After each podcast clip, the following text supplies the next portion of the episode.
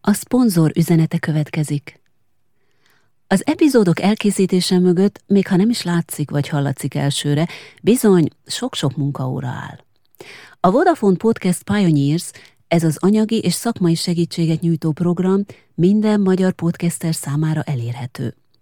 Minél többen hallgatják a podcast epizódjait, annál inkább tudom fejleszteni a műsorok tartalmát, szakmai téren is, a szponzor segítségével és támogatásával.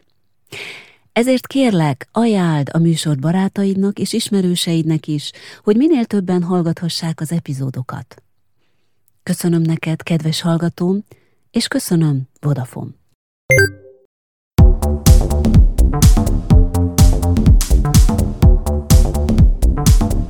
Ha érdekel, mi történik a földgolyó túlsó részén, ha nyitott vagy a miértekre, ha szeretsz elcsodálkozni a trendeken, és nem utolsó sorban, ha szeretnél inspirálódni, akkor maradj velem!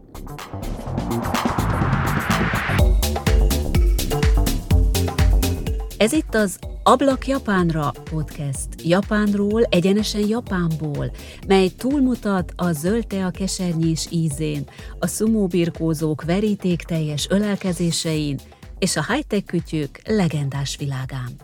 Félretéve a kliséket, egy ablakot szeretnék nyitni neked a mai Japánból, a japán gondolkodásra. Ha már szereted Japánt, akkor azért, ha pedig egyszerűen csak ki akarsz szökkenni a megszokott kulturális keretek közül, akkor pedig azért tarts velem az elkövetkező percekben.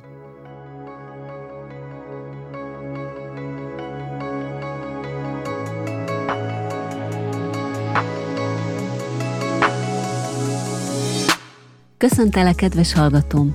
Az elmúlt hónapban sok minden történt, vagy csak sok mindennek tűnik, nem is tudom. Túl a magyar választásokon és figyelve Európa más országainak választási eredményeit, egyúttal tovább élünk az orosz-ukrán háború rémhíreivel. Amikor ez az epizód adásba kerül, vajon milyen fejleményeket tudunk meg a helyzet alakulásáról? Azt azonban kijelenthetem időtől és tértől függetlenül, hogy a hír, fegyver és a tényleges információhoz való jutás életeket ment. Ezt nem én mondtam, hanem egy ukrán katona, aki a harctérről küldte a saját telefonjával készített felvételeket, egy föld alatti bunkerben berendezkedett ukrán független televíziónak. De mi is a független információszolgáltatás? El szabad vagy el kell hinni mindent, amit látunk a köztévében, vagy olvasunk a közmédiában?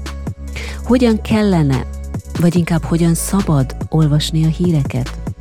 Ezek a kérdések nem új keletűek. A köztévé mindig is a saját igazát szajkózza. De talán különbség van akkor, ha ezt csak úgymond felső utasításra teszi, vagy ha emögé a meggyőződés is odaáll. A cinikus dezinformációs politika óriási károkat tud okozni. Hogy miért? Csak hogy egy dolgot említsek a sok közül. Mert az emberek nagy részének nincs ideje, és talán kedvesen az összefüggések után bányászni, és megérteni a tényleges relációkat. Gondoljunk csak bele, hogy ez azért, ez azért elég nagy energiabefektetés, hiszen az agynak sokat kell dolgozni és gondolkodni.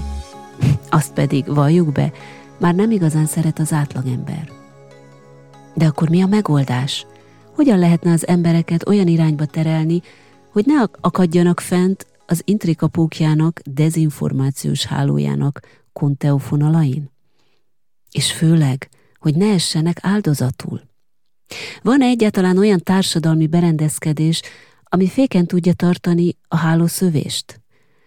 Nos, ezekre a kérdésekre sajnos nem tudok egyértelmű választ adni, nem tudok megnyugtatni senkit sem, hogy majd a következő generáció biztosan talál valami jó kiutat. Sőt, félő, hogy a jelenben felnövő generáció már olyannyira immunissá válik a fake és az igaz közti különbség összemosása ellen, hogy fel sem teszi a kérdést, hogy szükség van egyáltalán különbségtételre, és nem elegendő-e a saját érdekek bármi áron történő érvényesítése. Te hogyan vélekedsz mindenről, kedves hallgatóm? Vagy már is azt mondod, hogy nem is akarsz ebbe belegabajodni? Távol akarod tartani magad mindkét tábortól? Külön utasként szeretnél tovább autózni? Az lehet. Csak a gond ott van, hogy globalizációban élünk. Amiből már nem igen lehet megszökni, szebben mondva kilépni. Sajnos, vagy hála az égnek, ezt döntsd el te magad, kedves hallgatóm, minden mindennel összefügg, és ma már nem lehet, japánul szólva, szakokut játszani, vagyis bezárkózó politikát folytatni, amit tudott tenni még Japán a középkorban. A híreknek, azaz, hogy mi, mikor és kivel történik, életmentő ereje van. Milyen ellentmondásnak tűnhet ez a mondat, ha visszagondolunk a kétezer-huszonkettő.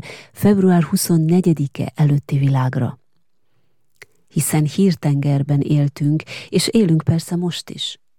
február huszonnegyedike lett a választóvonal, a képzeletbeli móló, hogy onnan melyik tengerbe ugorjunk.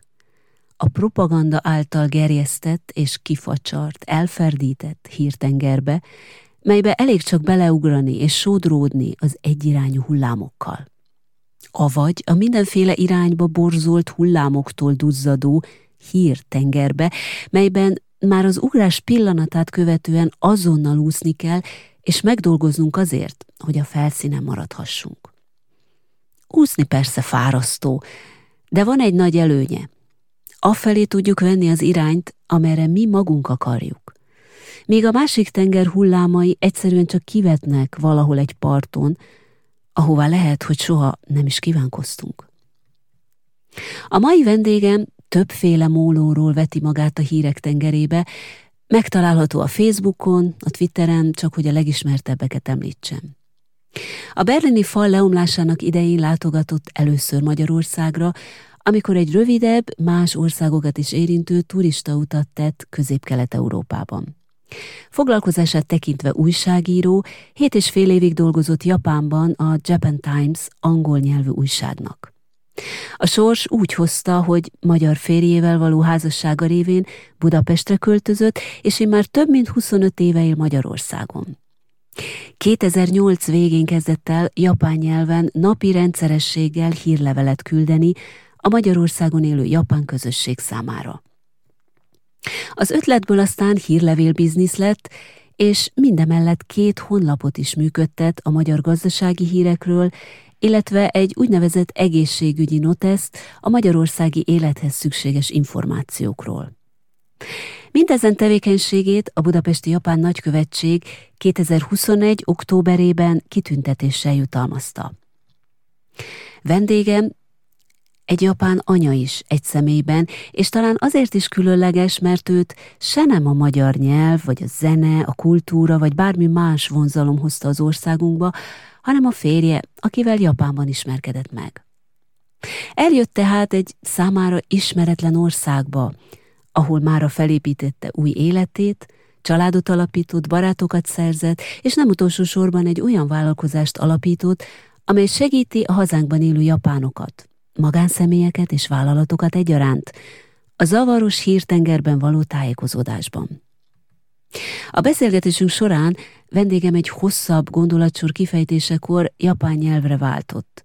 Bevallom, egy technikai kihívás elé állított a helyzet, hogy hogyan tudom közvetíteni a szavait úgy, hogy az interjú egészének zökkenőmentes menete ne sérüljön. Jelentem, kedves hallgatóm, hogy sikerült megoldanom a feladatot, bár egy személyben mindenes lévén nézd el nekem kérlek, hogy vendégem szinkronhangja is én vagyok. Aki az ablakot kinyitja, mint mindig, Yanagisawa Gyöngyi, és aki ma ezen az ablakon benéz, Vassió Akosan, a Gwab Consulting Kft. Képviselője. Szeretettel köszöntöm a kedves hallgatókat a podcast immár nyolcadik adása alkalmából, és nagy örömmel üdvözlöm a mai vendégemet, Vassió Akosant. Nagyon szépen köszönöm, hogy elfogadta a meghívásomat. Köszönöm szépen. Tudom, hogy nagyon elfoglalt, szinte minden perce be van osztva a munkája révén, de hadd kérdezzem meg rögtön, hogy a feszített tempó ellenére mennyire van ideje társasági életet élni, milyen baráti köre van Magyarországon, Budapesten, milyen széles ez a baráti kör, japánokból áll inkább, magyarok is vannak közöttük, hogyan kap, tartja a kapcsolatot? Jó napot kívánok, és köszöntöm a kedves hallgatókat. Természetesen sok japánt ismerek, vagy magyar, magyart is ismerek, közülük jó páran a barátaim. De nem, nem sok, nincsen sok. Nincsen, nincsen olyan sok. Japánok, Budapesten élő japánok nehezen ismerkednek? Nem nehéz, nem nehéz, csak nekem nincsen olyan sok szabad időm. Azért ismerem őket, de nem annyira, nem gyakran tudok menni kávézni, vagy vacsorázni menni. Értem. Ezt hadd kérdezzem meg, hogy gyakran mondják magyarok, mármint hogy amikor külföldön élnek a magyarok, akkor... és magyar szót hall valaki, akkor általában elmenekül, hogy nehogy kapcsolatot kelljen létesíteni más magyarokkal. Ez a japánokra is igen. Igaz? Tehát például, ha ön akár vidéki, vidékre utazik, igen. És valahol japán szót hall, akkor inkább elmegy onnan, elbújik, vagy inkább oda megy, és megszólítja az illetőt? Nem, inkább, inkább hozzá megyek, és a talán köszön, köszönni fogok. Igen. Japánok összetartóak Magyarországon? Igen, gondolom. Igen. De persze vannak olyan japánok, akik nem, nem akarnak összebarátkozni japánokkal, de én nem vagyok olyan. Úgyhogy... Értem, tehát akkor inkább keresi, keresi a kapcsolatokat.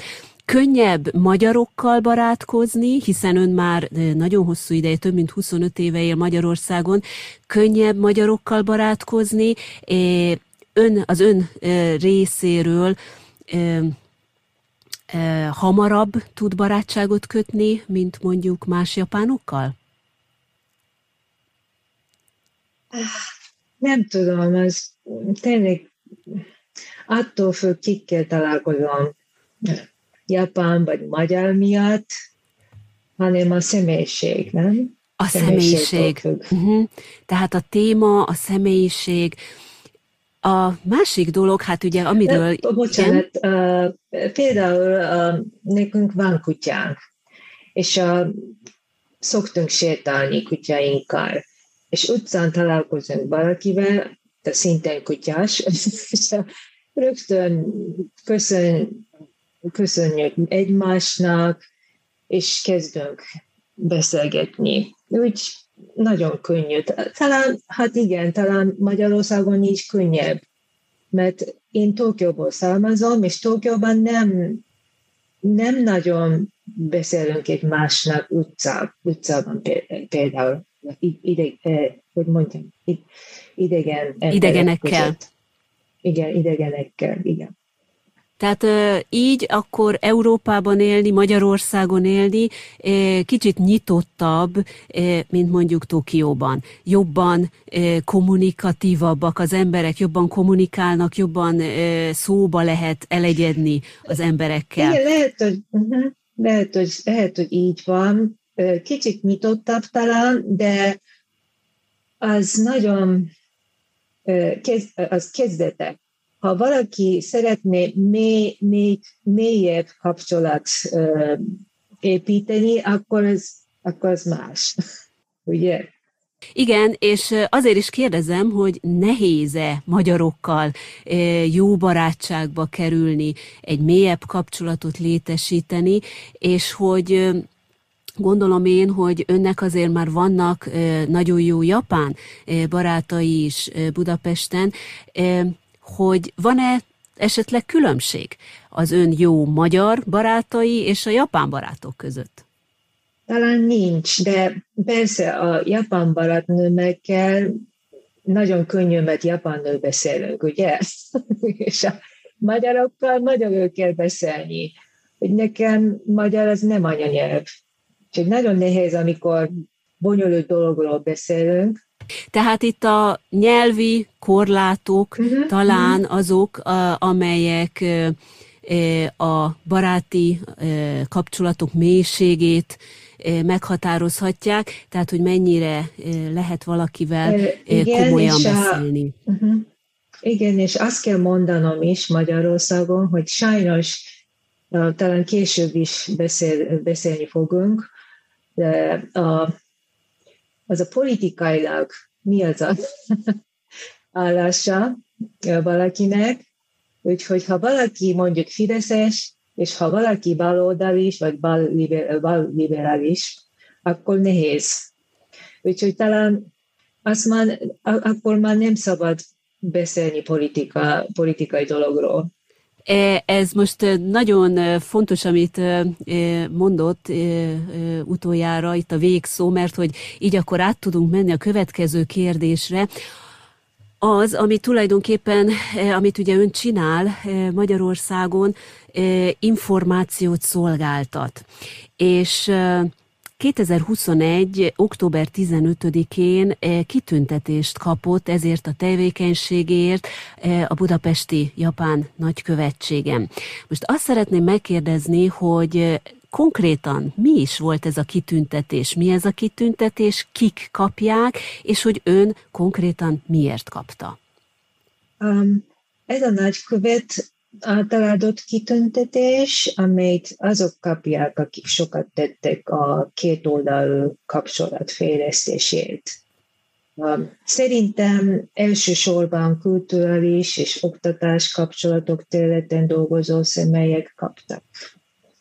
Uh, például olyanok, akik bemutatták a teakultúrát, vagy a japán kultúra napját szervezték minden évben. Um, ezért számomra a kitüntetés meglepetés volt, mert én nem kultúra területen dolgozom.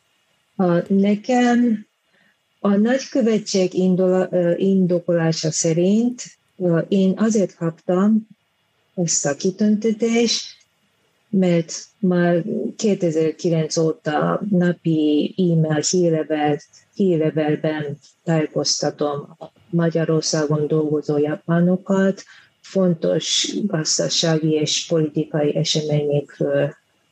És a, a nagykövetség szerint ez a tájékoztatás a COVID megjelenése óta különösen fontos és hasznos volt a japán közönség, közönségnek. Tehát és ez volt a kiinduló pont, a COVID. A COVID volt a közvetett ok a kitüntetésre. Igen, és a, kiemelték, hogy a, a járványról szóló információkat nem csak, nem csak a hírlevél előfizetőknek, hanem a jóval szélesebb körben is ingyen megosztottam. A, például a Hangari Kurashino Kenkotechou nevű honlapon keresztül, és Twitteren, és Facebookon is. Azért. Igen, önnek ugye több csatornája is van, a honlapja, uh-huh. a Twitter, Facebook, ezeken mind jelen van, és ugye a tevékenysége az tulajdonképpen ez, hogy minden áldott nap, azt lehet mondani, hogy teljes munkaidőben a híreket szemlézi, olvassa, és ebből ezeket továbbítja a Magyarországon élő japán közösségnek. Most így rögtön azért hadd kérdezzem meg, hogy az ötlet arra, hogy, hogy, hogy ezt a tevékenységét elkezdje, és hát ugye ezt a két honlapot, erről majd fogunk beszélni a, konkrétan, részletesebben a, a honlapokról, hogy ezt a két honlapot megépítse, felállítsa, és itt elindítsa a szolgáltatását. Hogyan jött az ötlet erre? Tehát írja a honlapján, hogy ugye mind a két honlap japán nyelvű, hogy itt most japánul mondom röviden, hogy hangari de osewanyi naritaku nai tokoro. Tehát ezt így, ha magyarul röviden mondjuk, hogy nem akarjuk azt, hogy másokra kelljen hagyatkozni Magyarországon, hogy másoknak gondot okozzunk, hanem ugye mi magunk akarjuk saját erőből, saját magunk menedzselni az életünket. Hogy feltételezem azt, hogy mások is, más japánok is eh, hasonló helyzetben voltak eh, már a kezdetektől kezdve, amikor ugye ön Magyarországra érkezett, eh, és eh, gondolom én azt, hogy, hogy talán ez lehetett az ok eh, arra, hogy ezt a két honlapot eh, felállítsa, de, de volt esetleg valami más igény, más ok, vagy bátorították e, e, japán barátai, hogy, hogy készítsen e, ilyen hírforrást? Mert a két honlapomban, amikor én Magyarországra jöttem, ezek a olyan hasznos információk nagyon hiányoztak nekem. És úgy gondoltam, hogy másoknak is fontos lehet, és azért elhatároztam, hogy megpróbálom ezeket összegyűjteni, és megosztani másokkal, ahelyett, hogy várjak arra, hogy mások megcsinálják nekem. E, tehát, persze, tehát, hogy saját maga oldjuk meg ugye a problémát, tehát egy problémával került szembe, amit meg kellett oldani, és akkor ön tevékenyen ehhez hozzáállt. A honlapnak a nevét, ezt ilyen egészségügyi noteszre lehetne talán magyarra fordítani, és az alcíme az ugye az lenne, hogy a magyarországi élethez. Ezt én így hozzátenném rögtön, hogy talán a túlélni Magyarországon. Ez a túlélni, ezt nem feltétlenül ironikusan szánom, de mindenféleképpen egy japán embernek, aki Magyarországra kerül, olyan dolgokkal kell bizony szembesülnie, amivel valószínűleg Japánban nem fog. Tehát ezért mondom ezt a túlélni, hogy, hogy a nehézségeket eh, hogyan eh, tudják áthidalni. Nagyon érdekes a honlap, eh, ahogy megnéztem, a honlapon, a honlapon lévő kis fülecskék, eh, hogy milyen témákat eh, ajánl, milyen témákat dolgoz fel. Ugye itt az egészségügyről van szó, terhességről, szülésről, gyermeknevelésről, lakáskeresésről akár, általános információkról, hírekről, megint mindenféle hírek, sőt, mi több, megélt sztorik is vannak, és hasznos térképek is. Tehát azt lehet mondani, hogy az élet szinte minden területét átfogja, és ahogy ugye említette, hogy ezt kétezer-nyolc-kilenc környékén... Ja, az, az csak a, bocsánat, az a, az a honlap kétezer-tizennyolc óta. kétezer-tizennyolc óta.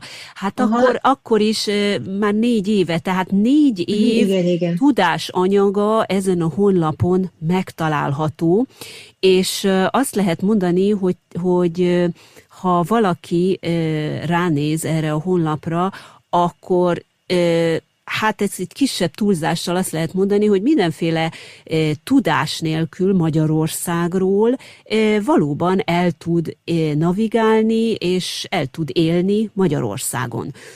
És én szerintem ez egy nagyszerű dolog, eh, amit, eh, amit, amit csinál, eh, de most itt hadd kérdezzem meg, hogy, hogy ezt ön egyedül csinálja? Tehát ezt az összes információt, nem. tehát az articsókától kezdve, mert hogy még az is ott volt, az articsókát, meg a receptek, hogy mit, hogyan lehet feldolgozni, meg milyen konyhai eszközök eh, alkalmasak arra, hogy mondjuk eh, japán, akár japán ételeket is el lehessen készíteni.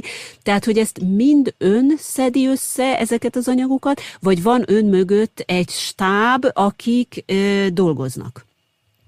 Hát nincsen stáb, de ö, egy másik japán nő, ö, barátnőm, Yurinak hívják, és a vele együtt csinálunk, csináljuk ezt a honlapot. Tehát ketten? Igen. Összesen ketten. ketten. ketten. Akkor ez azt jelenti, hogy, és ez még csak az egyik honlap, amiről beszélünk, hogy ezeket az információkat a mindennapi életről, tehát azt, hogy a drogériában milyen gyógyszerek, milyen teafüvek alkalmasak és jók a különböző szimptomákra. Ezeket mind kipróbálják, mindketten megtapasztalják, vagy, vagy ezt valamilyen információforrásból veszik?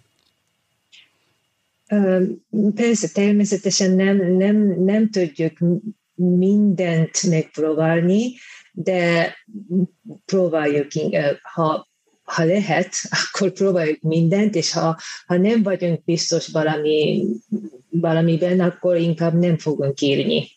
Tehát igen. Csak valós információ, kipróbált, mm. megélt eh, információk kerülnek fel eh, a honlapra. Igen, hát persze például, amikor allergiás, ha allergiás valaki, milyen gyógyszereket lehet eh, vásárolni benne nélkül, arról is írtunk, és én is allergiás vagyok, de természetesen nem tudok minden gyógyszert megpróbálni.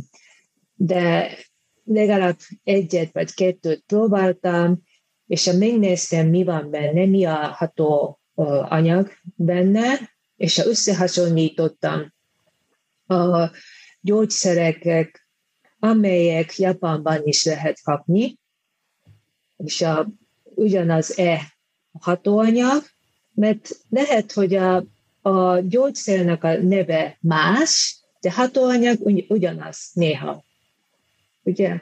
Azért olyanokat is hasonlítottam, igen. De hát ez rettentő sok munka, és mennyit dolgozik nem egy tudom, nap? Hány nem tudom, órát? Hány órát? Sokat. Ja, hogy ezt már nem is, nem is számolja. Egyrészt én nagyon szeretek ö, sok forrásból dolgozni, mert így ö, garantálni tudjuk minőséget, a cikknek minőséget, és én, én is jól érzem, ha sok információt összegyűjtöm is. Persze. Említi, hogy sok ö, információt gyűjt, illetve sok forrásból. Milyen forrásokból dolgoznak? Magyar, többnyire magyar források, vagy külföldi források? Gondolom a magyar viszonyok, tehát egy egészségügyi, vagy egy, egy, egy gyermeknevelési információnál ott a magyar források a döntőek, de konkrétan milyen helyekről, milyen forrásokból dolgoznak? Ezek a magyar médiában is megjelent hírek, hírforrás, újságok esetleg, vagy könyvek? Nem könyvekről, hanem a interneten. Internetről, és akkor ezek a magyar honlapok. Uh-huh. Magyar honlapokat, akkor ugye magyarul vannak ezek írva, ezeket ön olvassa át, uh-huh. és akkor ezekből veszi ki a megfelelő információkat, igen. A szükséges információkat. Én sokkal, én sokkal jobban tudok olvasni, mint beszélni. Ön kiválóan beszél, tehát nem, nem kell szégyenkezni, ezt most nem tudom, hanyadjára mondom, de ugye mindig szerényen elmondja, hogy nem tud beszélni. Nagyon szépen beszél, de én ezt most azért kérdezem, ezt az olvasást, mert hogy... hogy mennyi idő kellett ahhoz, hogy olyan szintre eljusson, hogy magyarul tudja ezeket a honlapokat, forrásokat olvasni. Hány évig tanult magyarul? És hát gondolom most is folyamatosan tanul. Igen, folyamatosan tanulok, de nem attól, attól függ, hogy hány évig, hanem a milyen, milyen gyakran. Mert ha valaki, ha valaki minden nap olvas, mint én, akkor természetesen jobb lesz. De egyre jobb, és ha valaki csak hetente egyszer olvas híreket, akkor hiába olvas.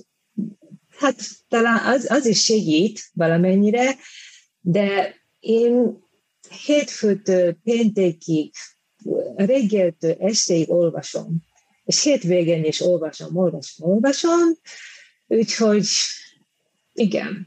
Hát akkor ezzel, persze, tehát azt lehet mondani, hogy ezzel, ezzel kell, és ezzel fekszik. De most hadd kérdezzem meg gyorsan, hogy és van ideje e, például japán e, híreket olvasni? Persze, van igen. Ideje japán könyvet olvasni, mondjuk? Japán könyvet sajnos ritkán, talán havonta egyszer, vagy havonta egy könyvet, de... Ez a ritka. Hát so, sokan, sokan a ritkát, azt ilyen fél évente egy, egy könyv, vagy tehát ilyenre is értik, de ön ugye havonta egy könyv, az a, az a ritka, igen.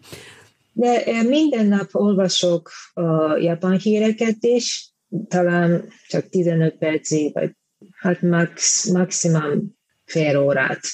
De azért megnézem interneten. Igen, hát az nagyon könnyű nekem. Hát ez, ez így, hogy nagyon könnyű nekem, azért, mert japán anyanyelvű, azért ez nem könnyű. Ezt csak azért is kérdezem, mert hogy a másik honlap, amit működtet, az ugye a magyar gazdasági igen. hírek, illetve hát ebben ugye a politikai hírek is ott vannak. Ez a másik, ami... aminek ugye van egy ingyenes verziója, tehát bárki ránéz, és napi, napi hírek, vagy napi események, és hát ugye egy ilyen leegyszerűsített, lerövidített verzióban talál néhány címszót, és ugye ennek van egy előfizetéses szolgáltatása, erre elő lehet fizetni, és akkor hírlevelet küld havi szinten, sőt, mi nem, több, nem, hát, nem, napon, ahogy nap, ugye napi mondta, szinten, napi, bocsán, szinten, napi szinten, így igen. van, tehát napi szinten, és utána van egy ilyen eh, havi eh, igen, összefoglaló igen. is, ami, amiben eh, volt szerencsém bepillantást nyerni, hogy ez a havi összefoglaló, tehát itt már az előfizetett eh, olvasók számára készített havi összefoglaló hogyan néz ki, és azt, azt mondanám, hogy ugye itt egy teljesen kirendszerezve, kiszűrt, kiszemlézett hír összefoglalót lehet olvasni. Ezt azért hangsúlyozom ki, mert pusztán a hírekre, tehát a tényekre koncentrál, és nem pedig a narratívákra, nem pedig a történetekre, nem pedig arra, hogy ki milyen, tehát itt mondjuk a politikára gondolva, hogy ki milyen megfontolásból, ki milyen háttérrel, és a többi, és a többi mondott valamit, hanem egyszerűen, tényszerűen írja le a, úgymond az eseményeket. És szinte azt lehet mondani, hogy egy ilyen táblázat, hát ezt most így elnagyolva mondva, egy táblázatszerű kinézetben, hogy mi a topik, tehát mi történik, ki mondta, és, és mikor, stb. Egy ilyen rá, egyszeri rálátásra is, rálátással is akár képbe lehet kerülni az eseményekről. Ezt én nagyon érdekesnek tartom, tartottam, és azért is egyfelől, mert az ön véleménye, az ön hovatartozása abszolút nincs jelen ebben az összefoglalóban, tehát ahogy az előbb is mondtam, igen. itt tényleg a tényekre koncentrál. Mert így, így, így, így igyekszem. Persze, nekem is van véleményem, de Az, az én saját véleményem. Nem azért küldöm információkat, hogy a másoknak is ugyanaz véleményem legyen, hanem tény, fontos információkat küldök, hogy a nekik hasznos legyen.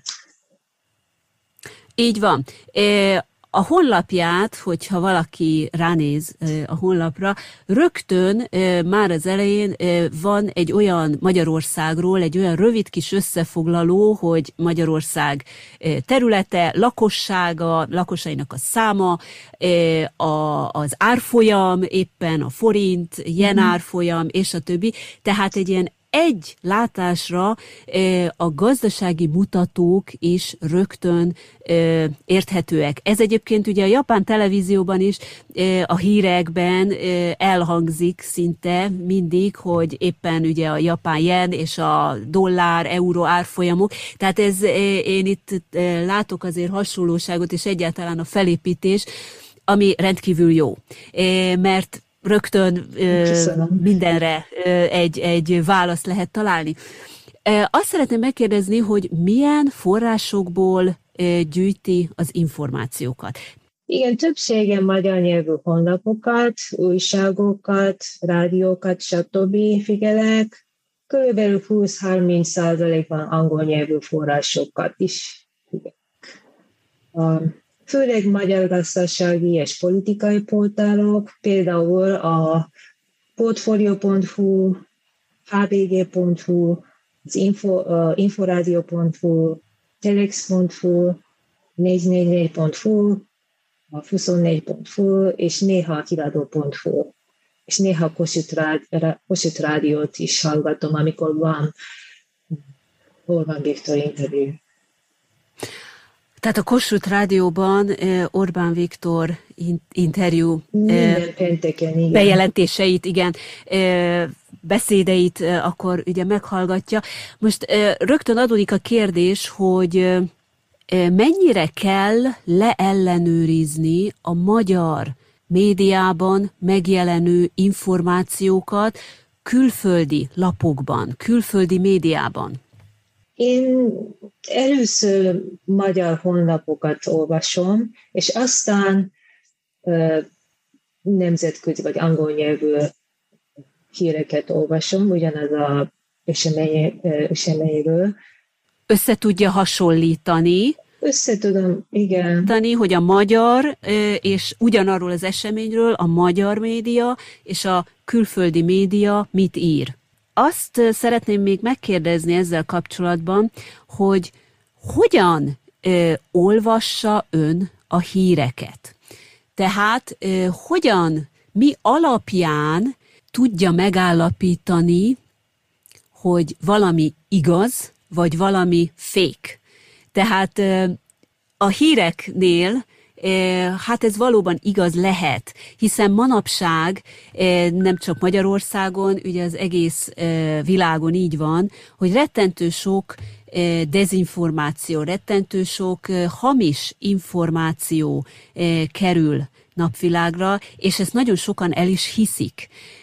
De amikor ön például a magyar médiát is, vagy a külföldi médiát is olvassa, akkor hogyan szelektál, hogyan tudja megállapítani, hogy ez igaz, vagy hát ezt nem kéne elhinni, ez fake, mm. ez nem biztos, hogy, hogy hasznos.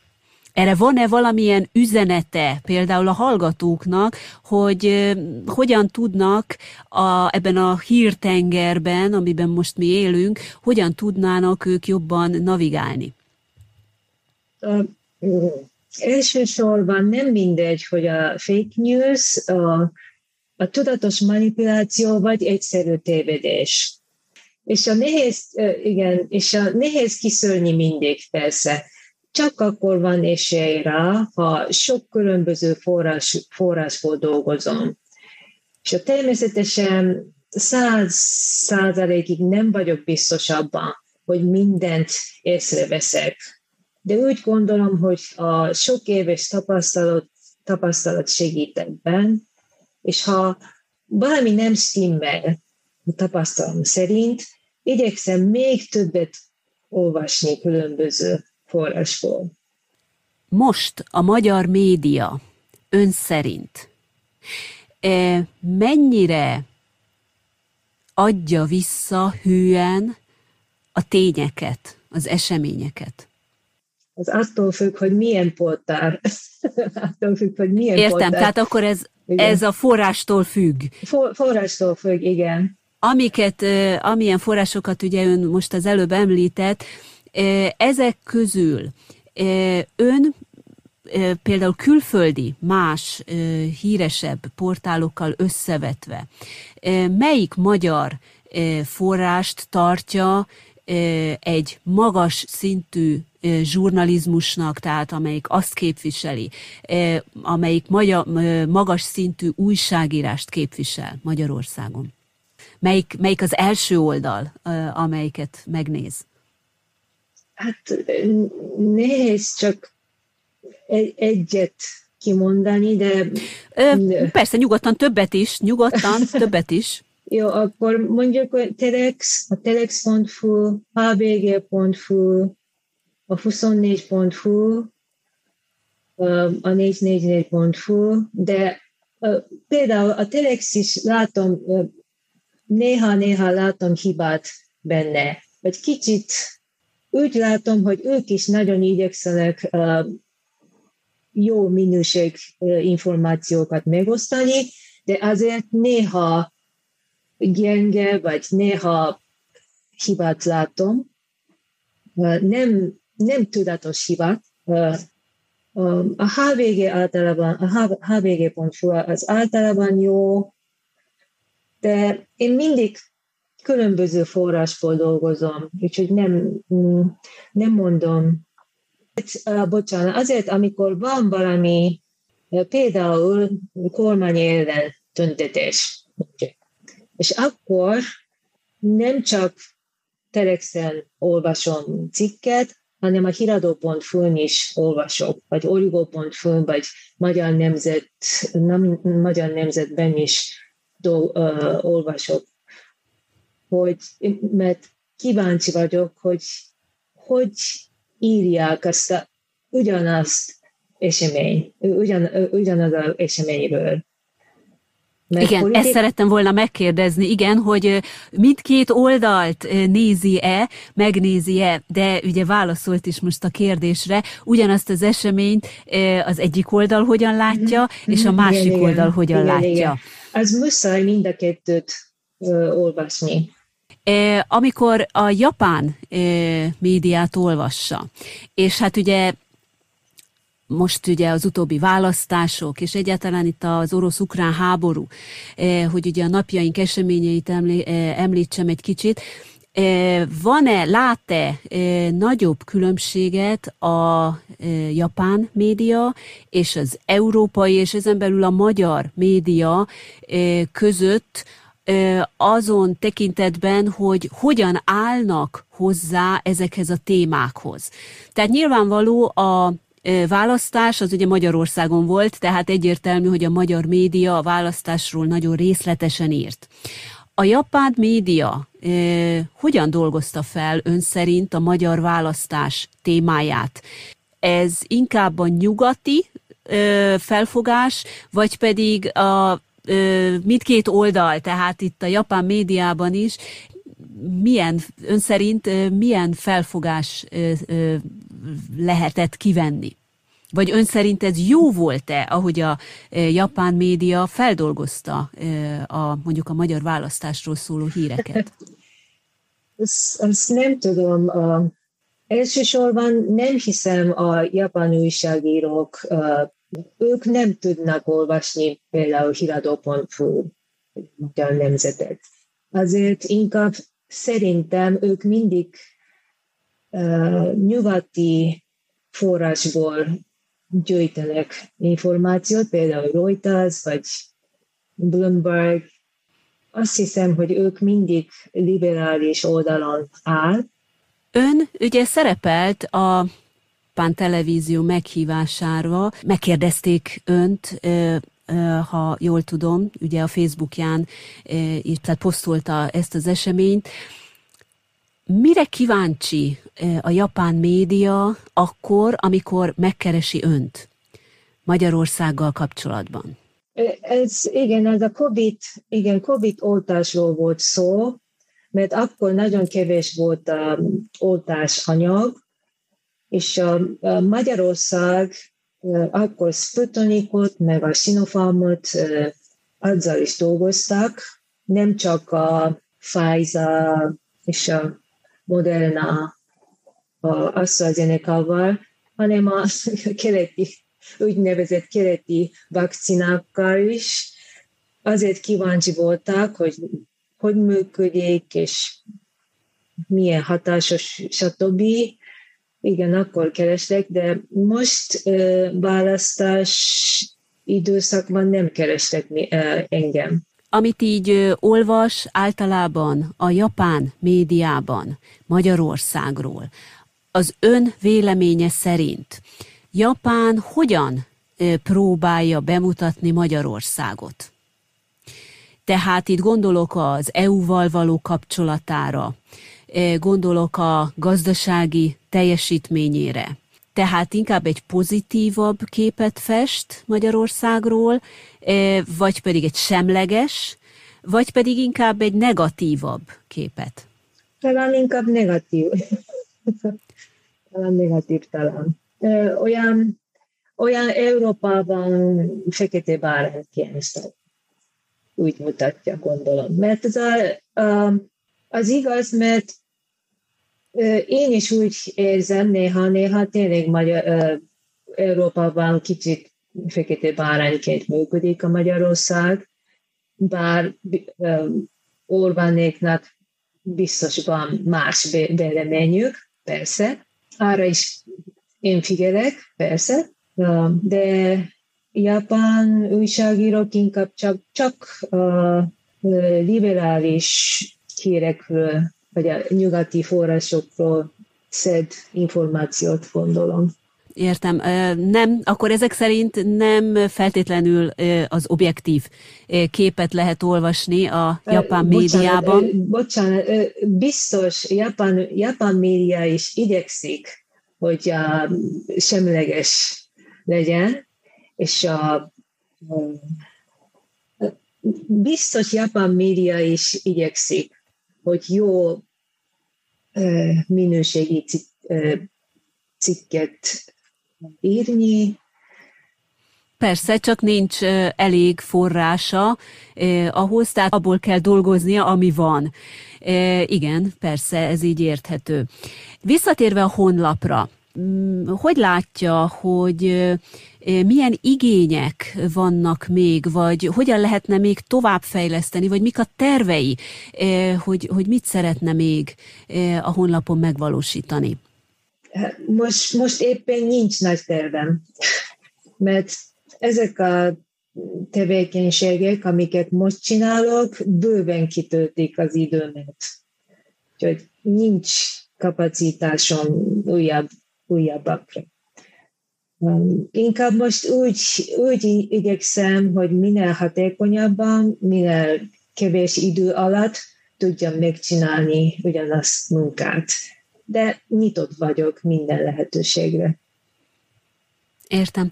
A visszajelzések, tehát itt az előfizetőktől jövő visszajelzések alapján ön hogyan ítéli meg?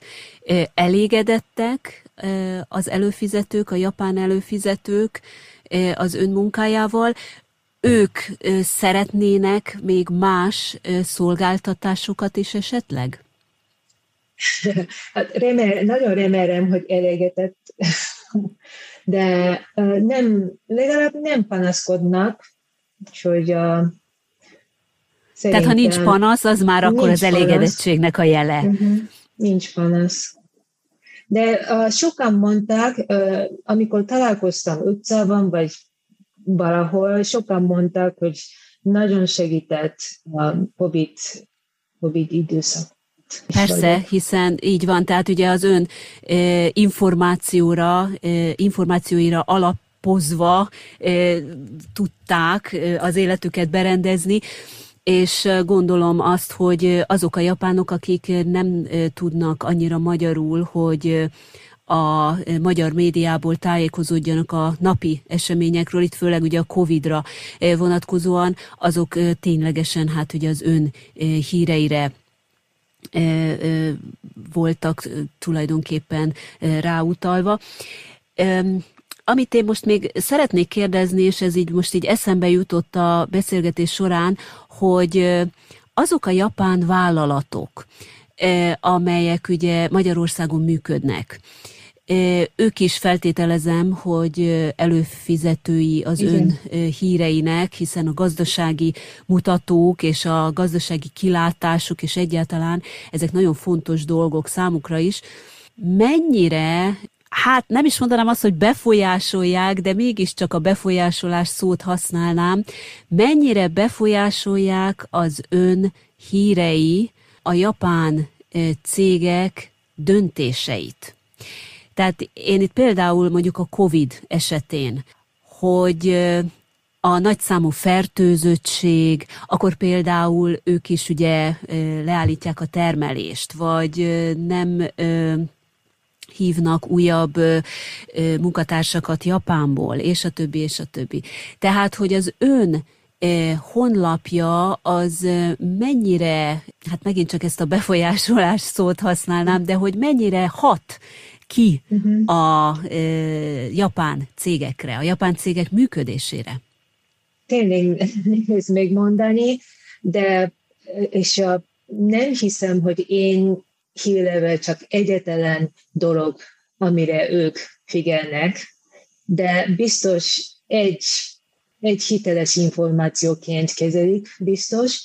És például, amikor a utazás, korlátozás volt, akkor nagyon szerintem hasznos volt az információ, mert nagyon gyorsan megosztottam információt. Ugye talán emlékszik, hogy két évvel ezelőtt, amikor kitört a járvány, nagyon gyorsan, nagyon gyakran jött a új szabály, új, új, új jogszabály. És azt senki nem tudott, mikor lesz bejelentés. Én is a számítógépem előtt állandóan ültem és figyeltem Orbán Viktor Facebook oldalát, és csak azt mondta, hogy hamarosan, hamarosan jön bejelentés, vagy valami, és a, a végig negyvenöt percen keresztül ültem, és vártam, vártam, és jött a bejelentés. És mondjuk az volt a kedden hatkor, este hatkor vagy valami, és már azon a napon, huszonnegykor már... Aznap már küldte ki a hírt? Nem, nem, nem, nem, nem. Azt akartam mondani, hogy a, ha hatkor van a bejelentés, akkor már hétkor megosztottam információt. Azért, mert azon ugyanaz a napon, már huszonnegykor már zár, bezárták a határt. Határ, ugye? Ilyen információt biztos segített nekik. A politikai élet szempontjából a Magyarországon élő japánok számára mennyire fontos az, hogy Magyarország kormánya, Magyarország politikai berendezkedése az milyen? Tehát e, itt gondolok a magánszemélyekre, gondolok mondjuk a kiskereskedőkre, és gondolok a japán vállalatokra. Gondolom, hogy mindegyiknek, e, minden kategóriának más-más a fontos, tehát itt a, a gazdasági megszorítások például, az infláció, ez ugye a magánszemélyeknek e, is nagyon fontos lehet. A cégeknek, az pedig ugye a befektetési környezet, az adók, stb. Stb. Ezzel kapcsolatban ön hogyan vélekedik? Mit gondol ma Magyarországon? Tehát most már itt a választások után vagyunk. Kedvező még mindig a japán vállalatoknak, a japán kiskereskedőknek és a magánszemélyeknek is Magyarországon élni, vagy Magyarországra költözni? Hát nehéz kérdés. Um, Persze, azért kérdezem. Most a, a orosz-ukrán háború miatt mindenhol nehéz, mindenhol van infláció. Hát a Magyarországon még több infra, infra, infláció van, még magasabb, azért mindenkinek nem, senkinek nem jó. És a, hiába minimálbér is a, majdnem húsz százalékát megemelkedett, de fele már elment. Úgyhogy a, igen, az inflációra, igen, ez így van. Igen, és igen. A, a élelmiszer árak is nagyon magasak most, és amikor a, én is boltba megyek, és a, most ugye a tojást szeretnék venni, és a, fú, ez, ez egy darab, egy darab tojás száz forintért, az van. Úgyhogy senkinek nem jó az infláció, úgyhogy magánszemélyként nehéz, nehezebb lesz, mert attól függ, hogy milyen gyorsan emelkedik a fizetés is. És általában nem annyira gyorsan emelkedik a fizetés, mint a infláció, csak, csak utána jön mindig. És a, lehet, hogy megszorítás is lesz, talán nem magánszemélynek, mert az a kormány azt mondták, azt mondták, hogy a család, hát nekik mindig fontos a család. Úgyhogy inkább különadó, szerintem különadókra gondolnak, de talán az is... Ami viszont már a vállalatokat, vagy a kiskereskedőket igen, is érinti, nem? Igen, lehet, hogy a kereskedelmi vállalatoknak is lesz, vagy bankadó lesz. És ha bankra, bankra tesznek az adók, akkor a, nem csak bankra, hanem a magánszemélyekre is van valami biztos, talán nem száz százalék, de mindig van valami. Úgyhogy gondolom, hogy ha megszólítás lesz, akkor valamennyire kétség lesz valami. De én nem tudom összehasonlítani, hogy a Magyarország és a többi európai országok között. Most nem, mert azért, mert nem tudom, hogy tényleg mi lesz. Például orosz kőolaj, kőolajjal, vagy földgáz, földgázról, és ha tényleg szankció lesz, akkor, akkor, akkor tényleg nagy tragédia lesz nekünk, Magyarországnak, de nem csak Magyarországnak, hanem a Németországnak is. És hogy azért nehéz összehasonlítani, vagy na, nagyon nehéz általánosítani. De a japán vállalatok döntő többsége feldolgozó iparban, feldolgozó ipari cégek, azért jobb a helyzet, mint bankok, vagy a média cégek, vagy a kereskedelmi cégek, mert a, a magyar kormánynak nagyon fontos fel, feldolgozó ipari cégek. És inkább mindig ösztöndít, öszt, hogy mondja, ösztön, ösztön, ösztönöz. ösztönöz, igen. A befektetőket, illetve azt, hogy ott maradjanak, itt maradjanak Magyarországon. Maradnak, de tudom, hogy van egy, egy pár cég, aki, amely gondolkozik, hogy visszavonul, vagy elmegy Magyarországról, de nem, inkább az azért, mert az autóipari környezet nagyon változott, és most, mostanában mindenki inkább elektronikai autókra. Elektronikus. Elektronikus, vagy igen, elektronikus autókat gyárt, igen. Így van, és ugye hát erre még a e, japán e, autóipar nem igazán e, készült fel, vagy nem igazán mm-hmm. át, állt mm-hmm. át. Igen, igen. igen, ez valóban így van. Amit még meg szerettem volna kérdezni, hogy egyfelől az, hogy ön ugye több mint hét évet dolgozott Japánban újságíróként is a Japan Timesnál, mint újságíró, tehát nyilván nagyon sok tapasztalatot is szerzett, és újságírói szemmel hogyan látja hírleveleket küldeni, ilyen honlapot üzemeltetni, mennyivel nehezebb vagy könnyebb, mint újságíróként tevékenykedni. Ezt azért kérdezem, mert ahogy az előbb is elmondtam, hogy az ön hírlevelei azok tényleg, ténylegesen a valóságra, a tényekre korlátozódnak, és ugye az ön állásfoglalását, az ön véleményét nem lehet ezekből kiolvasni. De egy újságírónak viszont véleményem szerint valamilyen üzenetet is kell közvetíteni a puszta tényeken kívül.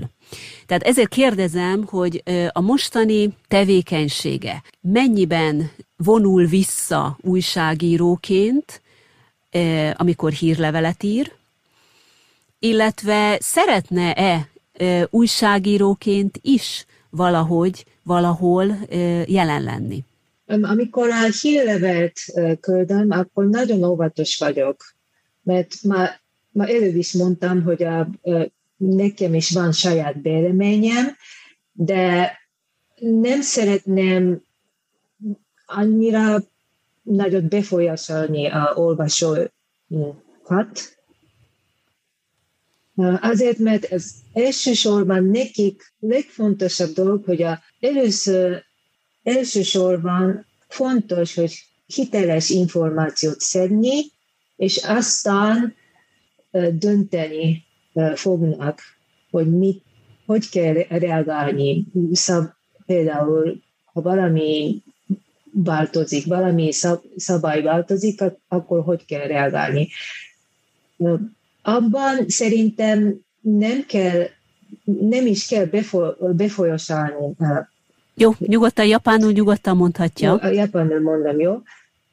Um, nanode, természetesen megvan az én saját véleményem. Az előfizetők azonban nem az én gondolataimra kíváncsiak, hanem a tényekre, hogy milyen hírek jelentek meg. Az olvasóknak kell eldönteniük, hogyan kezeljék a kapott híreket. Például emelkedett a minimálbér húsz százalékkal, azonban, hogy ezt én személy szerint alacsonynak vagy magasnak tartom, az egy szubjektív dolog. Az előfizető cég olvasók számára ez teljesen irreleváns. Számukra lényeges az, hogy a cégen belül a minimálbér emelésen túl hogyan módosítják az alkalmazottak fizetését.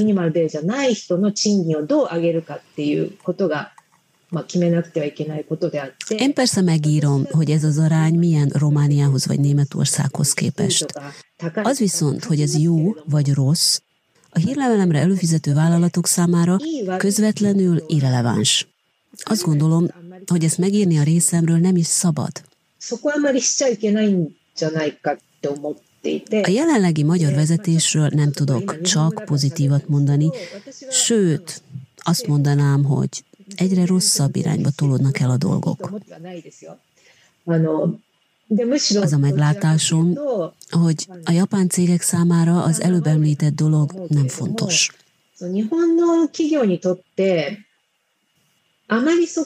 Számukra lényeges az, hogy a céget zökkenőmentesen tudják működtetni. Fontos nekik persze tudni, hogy a sajtószabadsága egyre inkább beszűkül. Viszont ha ezt én magam kommunikálom hangsúlyosabban, az más. Véleményem szerint az ember ezt a blogjában, vagy egyéb magáncsatornáján tegye. A hírközlésnek tehát objektívnek és semlegesnek kell lennie, amely tartalmazza mindkét oldal véleményét.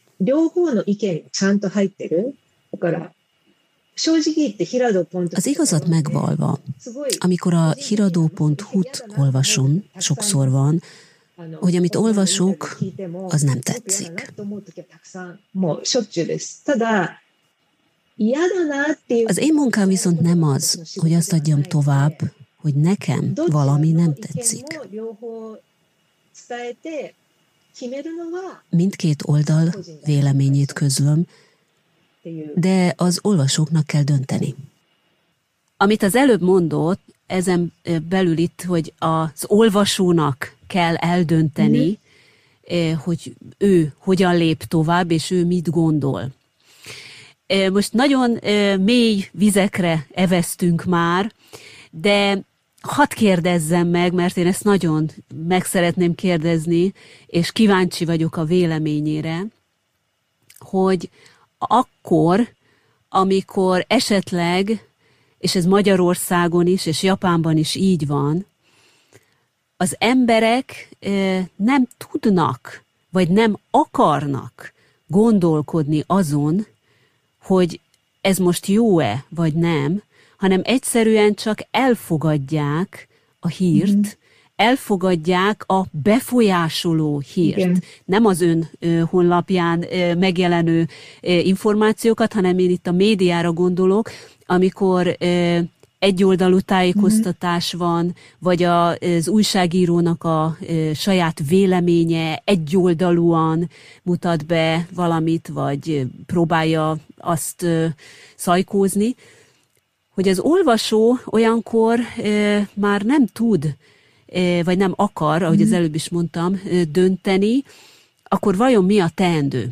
Ezt mint újságírótól is kérdezem öntől. Szerintem én újságíróként próbálom mind a kettő, mind a két oldalt mutatni. Csak azt tudom megtudni. megtudni.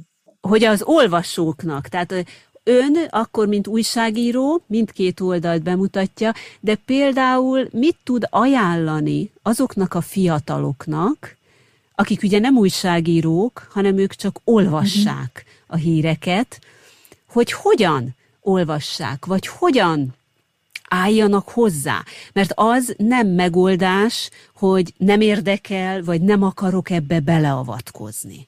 Mert a világ, már ugye globalizációban élünk, és ebből nem lehet kilépni, nem lehet elvonulni, hogy engem ez nem érdekel, mert minden, mindenre hatással van.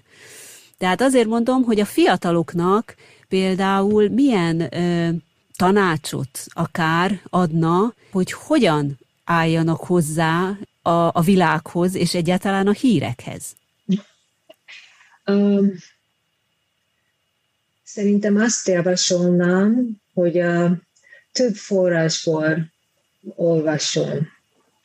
És ha valamelyik forrás csak dicséri a, például a kormányt állandóan, akkor gyanús. Akkor azt jelenti, hogy nincs ellenőr, ellenőrzés funkciója. Egy valami történt, akkor nem csak egy forrásból olvassa, hanem a többi forrásból is olvasson. Ennyi.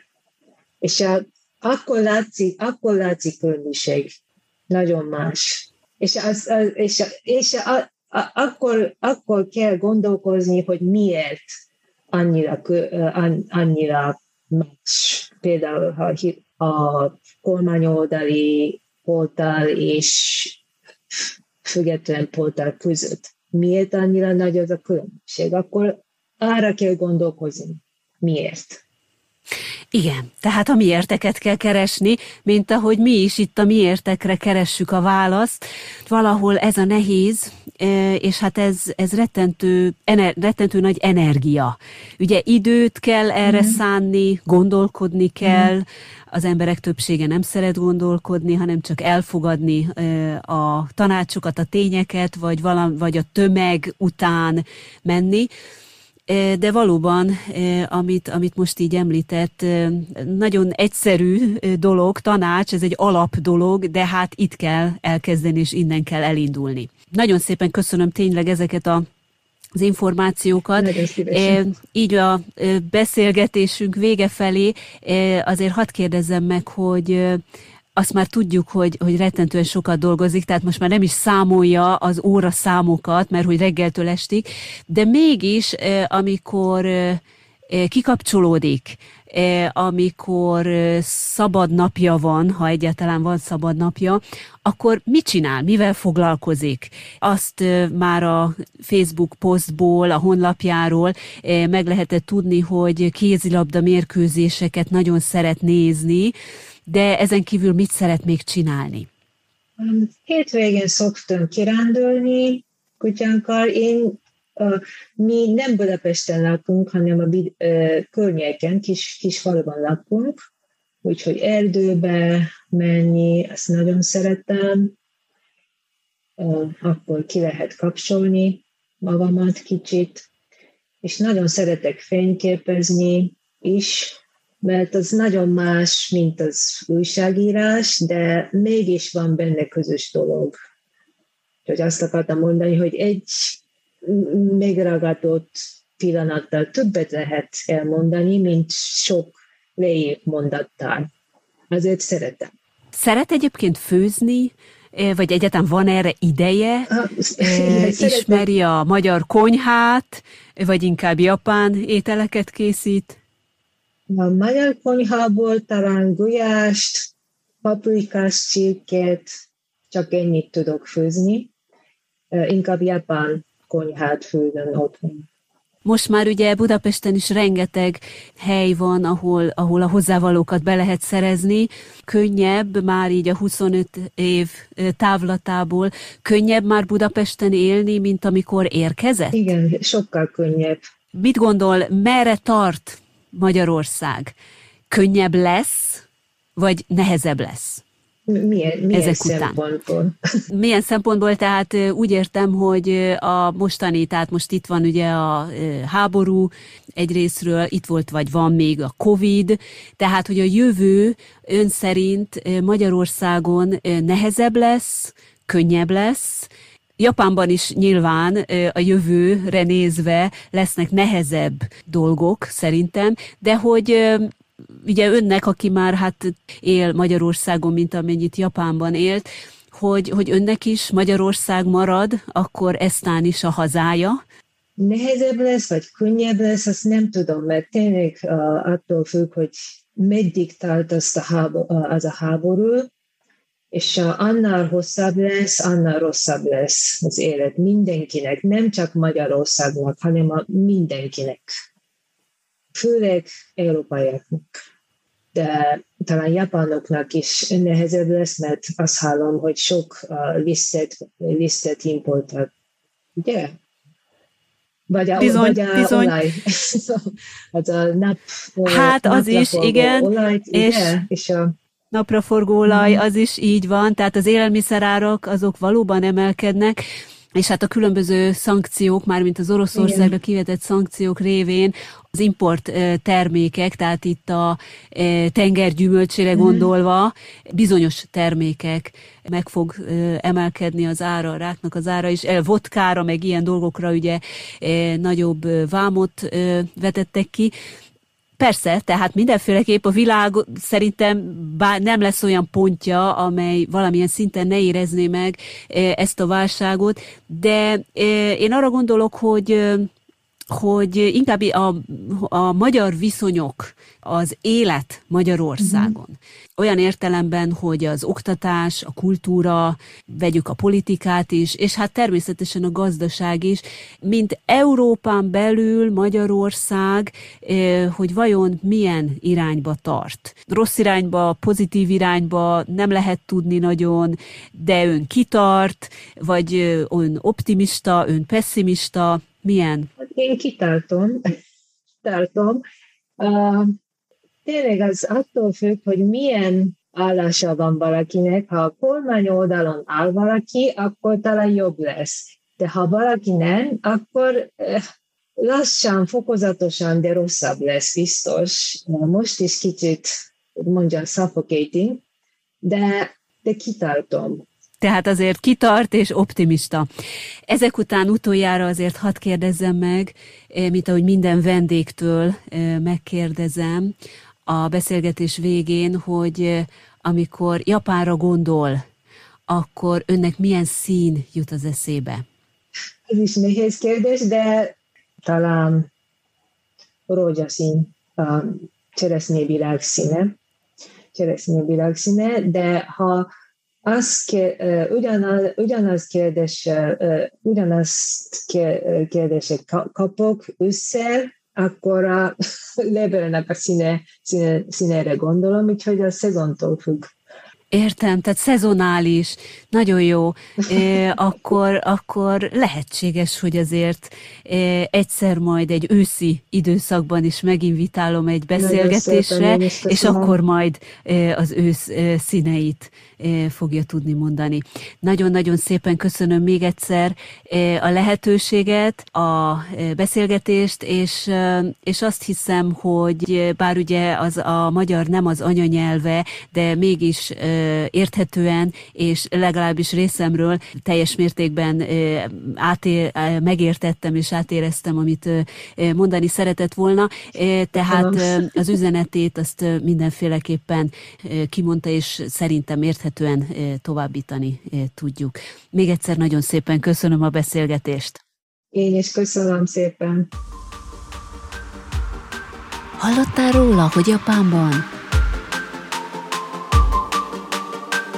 Ez itt a Hallottál róla, hogy Japánban című visszatérő hírmorzsablokk, a podcasten belül, melyben érdekes, még akár meghökkentő dolgokat, újdonságokat szeretnék röviden bemutatni, amelyekről kizárólag itt, az Ablak Japánra podcastben lehet hallani.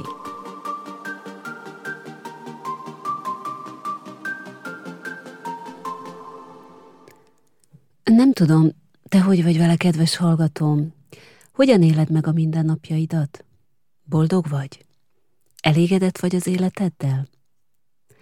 A piacgazdaság által uralt országokban talán nem is akarjuk nagyon megkérdőjelezni a normatívát, látva a további alternatívák sötét oldalait, vagy épp a teljes kudarcát. Be kell azonban azt is látnunk, hogy ez nem mehet teljes egészében így tovább. A föld kiaknázhatósága véges, és mi emberek sem szipolyozhatjuk ki magunkat a végsőkig. Lehetünk-e vajon boldogok úgy, hogy nem harcoljuk a növekedést? A pandémia nagyon sok értelemben megváltoztatta, átalakította sokunk gondolkodását. Kinek további gyarapodást, kinek pedig kétségbeesést és elszegényedést hozott. Ezt szokták manapság egy nagy K betűvel illusztrálni. Mindenképpen nagy változásokat idézett elő a piacgazdaságon alapuló termelési gyakorlatban is. A túlfogyasztás csökkent, és ezzel persze a termelés is, sok embernek megnőtt a szabad ideje, és némelyek örömmel nyugtázhatják, hogy így jobban érzik magukat a bőrükben. Lehet-e vajon közgazdasági értelemben alapja annak, hogy le kell állni azzal, hogy a gazdasági növekedés hajszolását helyezzük minden más elé, és ehelyett a jólét és a fenntarthatóság más formáit célozzuk meg? Abban még nagyjából egyetértenek a közgazdászok és a gazdaságpolitikusok, hogy a végcél az, hogy az emberek jobban érezzék magukat. De mi az, amitől jó lenne? Nos, ezek a kérdések nem csak téged foglalkoztatnak, kedves hallgatóm, hanem sok szakembert is. Így van ez Japánban is.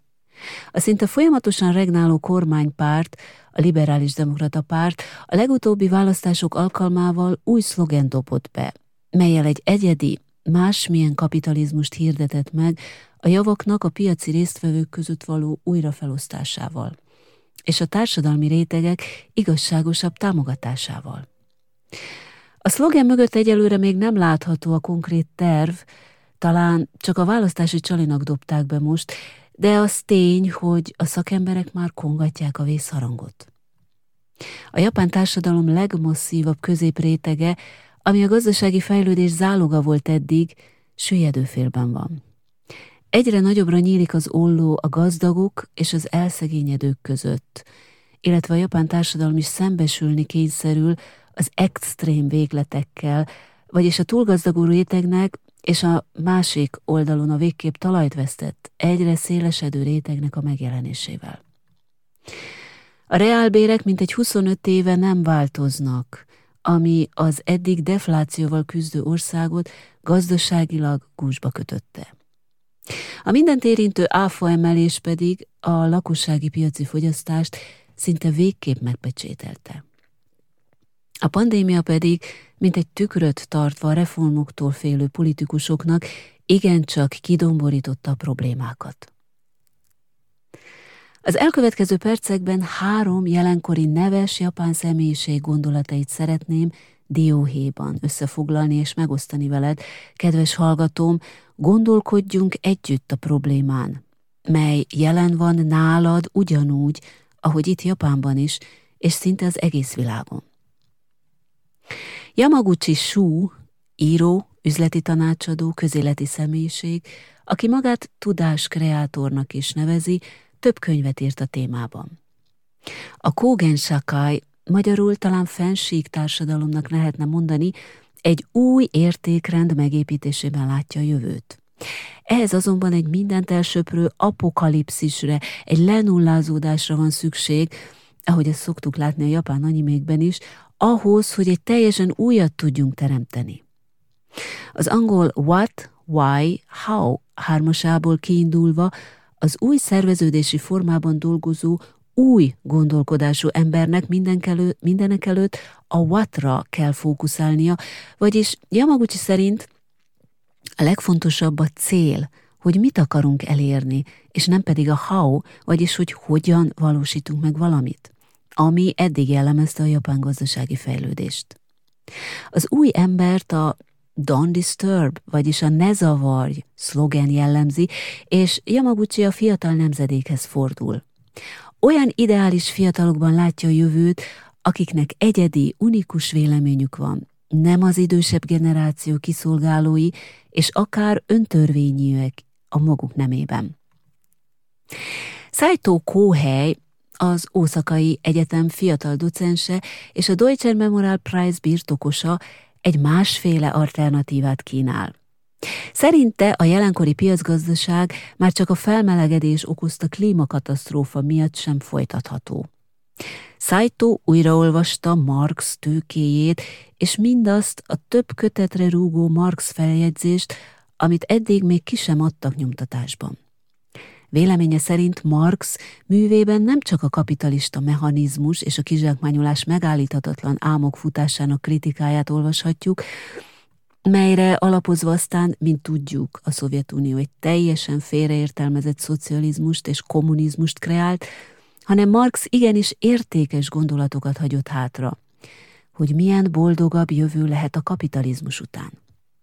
Ezt a gondolatot egyébként az osztrák-magyar monarchia neves közgazdásza, akit inkább csak az utókor fedezett fel és ismert el, Joseph Schumpeter a Gazdasági fejlődés elmélete című könyvében is megerősítette. A kapitalizmus örök, nem megállítható, állandóan változik, de olyan jelleget mutat, mely szerint automatikusan felolvad a szocializmusban. Saito hangsúlyozza, hogy vissza kell térnünk a kommunnek, ne, eh, kommunnek azon marxi értelméhez, amely a termelést, az elosztást a természeti erőforrásokkal együtt, azok figyelembevételével és tudatos menedzselésével és karbantartásával valósítja meg. Sok közép-kelet-európai szakembernek már a kommun szó hallatán is feláll a szőr a hátán. Saitónak talán valami más csomagolásban kellene előadnia elméletét, úgy nagyon meghallgatásra találna. Ebbe az irányba mozdul napjainkban a svéd modell is. Nyilván minden országnak a saját adottságaihoz mérten kellene magára szabnia a közösen menedzselendő termelőeszközök fogalmát. Saito érveihez egy jó kapaszkodót Elinor Ostrom, amerikai politológus és közgazdász kutatásai adnak. A világon ő volt az első nő, aki megkapta a közgazdasági Nobel-díjat. Ő a gazdaság irányítás kérdéseit vizsgálta közösségi tulajdonú helyeken. Azt nézte meg, mitől igazgathatnak jól például egy olyan halastavat, erdőt, közösségi legelőt, amelynek nem egy tulajdonosa van, hanem sokan használják, vagy például száraz helyeken hogyan szervezik meg közösen az öntözést. Arra jutott, hogy a közhiedelemmel ellentétben nem fordul át minden anarchiába, ha nincs egy egyértelmű tulajdonos, vagy szigorú állami irányítás. Pedig már Arisztotelész is rámutatott híres példájával a közlegelő tragédiájára, amikor egy közösségi legelőre minden gazda annyi tehenet hajt ki, hogy végül az összes éhen hal. Ostrom arra mutatott be példákat, hogyan lehet elkerülni ezt a tragédiát. Egyebek mellett spanyol és japán hegyi falvak gazdálkodását, amerikai és indonéz halastavakat, spanyol és nepáli öntözési rendszereket hasonlított össze, azt keresve, hogy melyek a közös pontok a világ teljesen más tájain a jól működő közösségi rendszerek között. Végül hét pontban sűríti mindezt össze. Az első. Egyértelműen írják le a szabályok, a jogokat és a kötelezettségeket. A második. A konfliktusokat helyben próbálják megoldani, például nem távoli bíróságokra járnak. Harmadik. Minél előbb előnye származik, minél, minél több előnye származik valakinek a közös tulajdon használatából, annál több kötelessége is van. Negyedik. A felügyelet és a büntetés vagy a helyiek feladata, vagy valakié, aki a helyiek felé elszámoltatható. Ötödik. Ha valaki egyszer megsérti a szabályt, enyhébb büntetést kap, az ismétlődő szabálysértésért viszont már súlyosabb büntetés jár. Hatodik. A döntéshozatal demokratikus. Hetedik. A külső, jellemzően állami hatóságok elismerik a helyiek jogát az önszerveződéshez. A leírásból azonban jól látható, mi az egyik legkomolyabb probléma. Mindez kisebb, helyi közösségeknél működik. Arra, hogy mi a megoldás, ha állami szinten szeretnénk újra gondolni a növekedést, nem ad tehát egyértelmű választ. Nem is adhat, hiszen nincs rá még példa és minta. Végül pedig a megújulás harmadik útját vázoló Ochiai Yoichit szeretném bemutatni. Ochiai üzletember, művész, egyetemi tanár és sok minden más multitalent. Ochiai arra hívja fel a figyelmet, hogy amíg az Amerikai Egyesült Államok négyszázötvenkilenc, Kína száz hatvankilenc unikornis céget adott az utóbbi időben a világnak, addig Japán csak hat unikornissal büszkélkedhet. Mi történt tehát a japán innovációval? Az igazság az, hogy amíg a kilencvenes években a nagy japán cégeknek szinte mindegyike működtetett saját fejlesztőközpontokat, ahol kutatásfejlesztésre mintegy öt billió jent fordítottak, addig a kétezres évek elejétől amerikai példára a kutatásfejlesztésről való döntés a cégek részvényeseinek a kezébe került. A hosszabb távú tervezés helyett tehát a profitorientált döntések kerültek előtérbe, vagyis rendkívül megcsappant a kutatásfejlesztés. A pandémia pedig aztán szinte végképp befagyasztotta a legtöbb japán cégnél az amúgy is gyenge lábakon egyensúlyozó innovációt. Ochiai rámutat arra, hogy egy a környezeti adottságokat figyelembe vevő termelési modellben az innováció feltétele a tőke, a piac és a technológia. Mindezeket pedig csak egy kiváló oktatási rendszer támogat. Vagyis a korábbi fejlesztőközpontok szerepét az egyetemeknek kell átvenniük a technológiai fejlesztéseket illetően. A koronakrízis nagyon sok innovációs lehetőséget teremtett, véli Ochiai, de azt is hozzáteszi, hogy talán már nem feltétlen az új technológiák hajszolása lehet a cél. Ő inkább a meglévő technológiák összekapcsolásában látja a fejlődés útját. Egy vadonatúj technológia fejlesztése rengeteg pénzbe kerül, és nem könnyű üzleti profitot termelni belőle, hiszen nem tudhatjuk biztosan, hogy a piac hogyan reagál rá.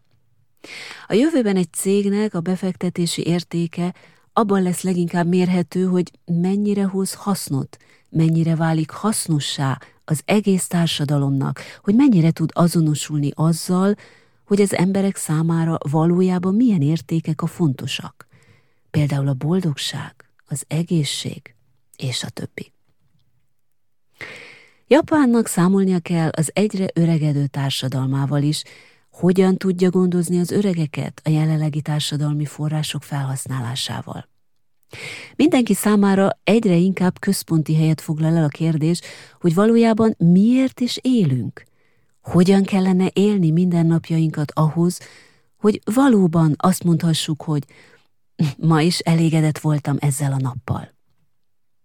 És te, kedves hallgatóm, te hogyan szeretnél élni?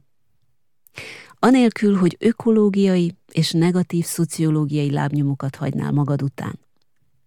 Mondd el, kérlek, kíváncsi vagyok rá. Ha inkább szóban osztanád meg, mint írásban, gyere el kérlek a podcast honlapjára, és vedd fel az üzenetedet hangos levél formájában.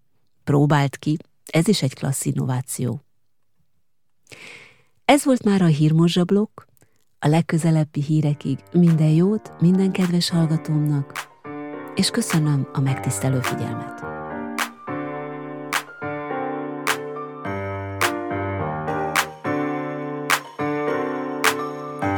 Kedves hallgatóm, ez volt az Ablak Japánra podcast Janagi Szava Gyöngyivel, Japánról, egyenesen Japánból. De ahogy észrevetted az epizódból, nem is csak Japánról van szó.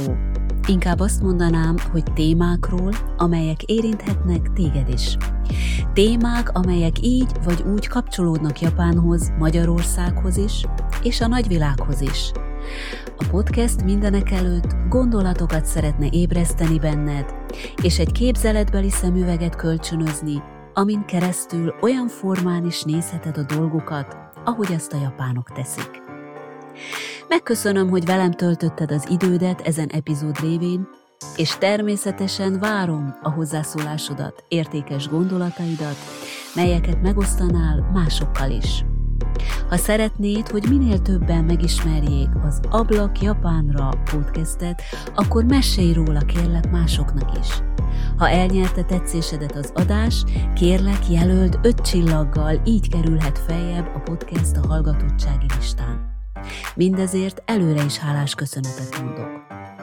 Végül pedig, de nem utoljára, ha nem akarod kihagyni a következő részeket, iratkozz fel a csatornámra, kövess a Facebookon, csatlakozz a Facebook csoporthoz, és nézz rá a többi közösségi média oldalra is.